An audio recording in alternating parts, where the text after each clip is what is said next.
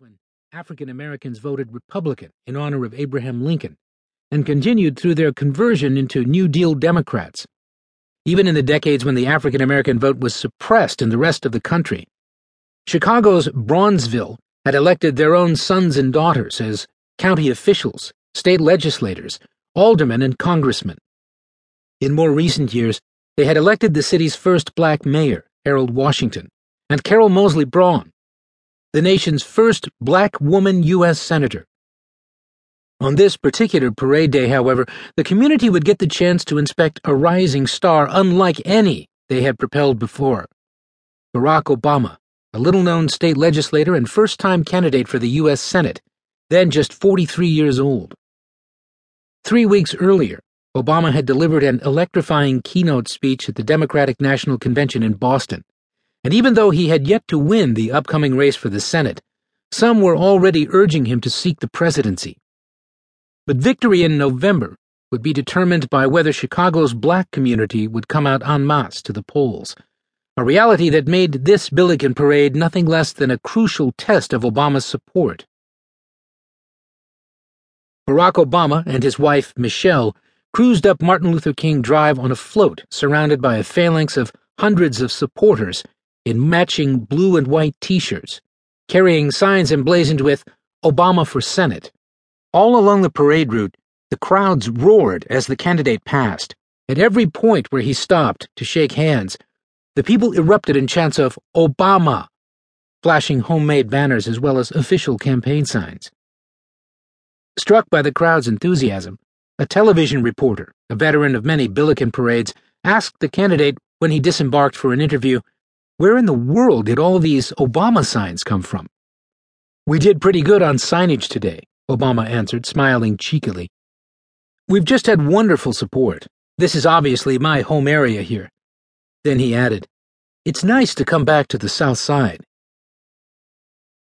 Obama's eventual Republican opponent in the 2004 campaign, the former diplomat Alan Keyes, was also participating in the Billiken though with decidedly different results. Not from Illinois and seriously underfunded. Keyes had been recruited by desperate Republicans after their first candidate's implosion following a sex scandal. To the Billiken crowd, Keyes, who was African American, seemed a cynical choice to run against Obama, with many clearly suspecting that his ethnicity was the operative, if not only, qualification for his selection.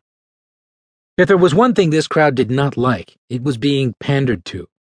For much of the parade, Keyes remained inside his car, subjected to frequent booing and heckling.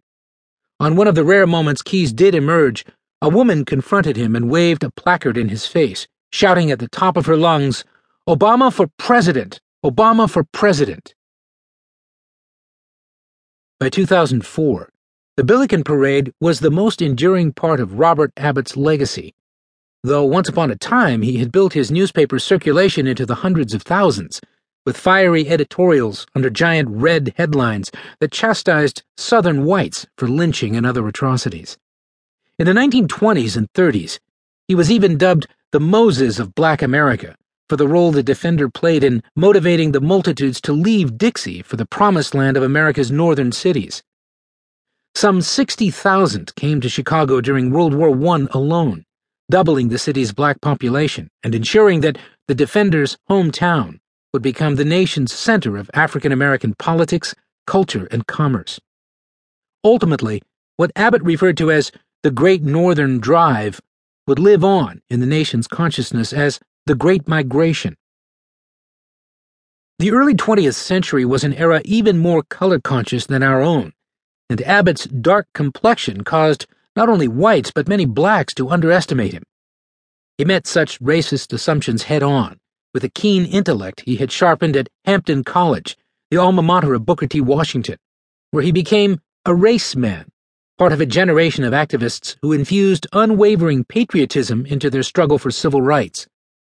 Abbott preached and exemplified the American values of self reliance and capitalist success along with the constitutional gospel of freedom of speech and legal equality.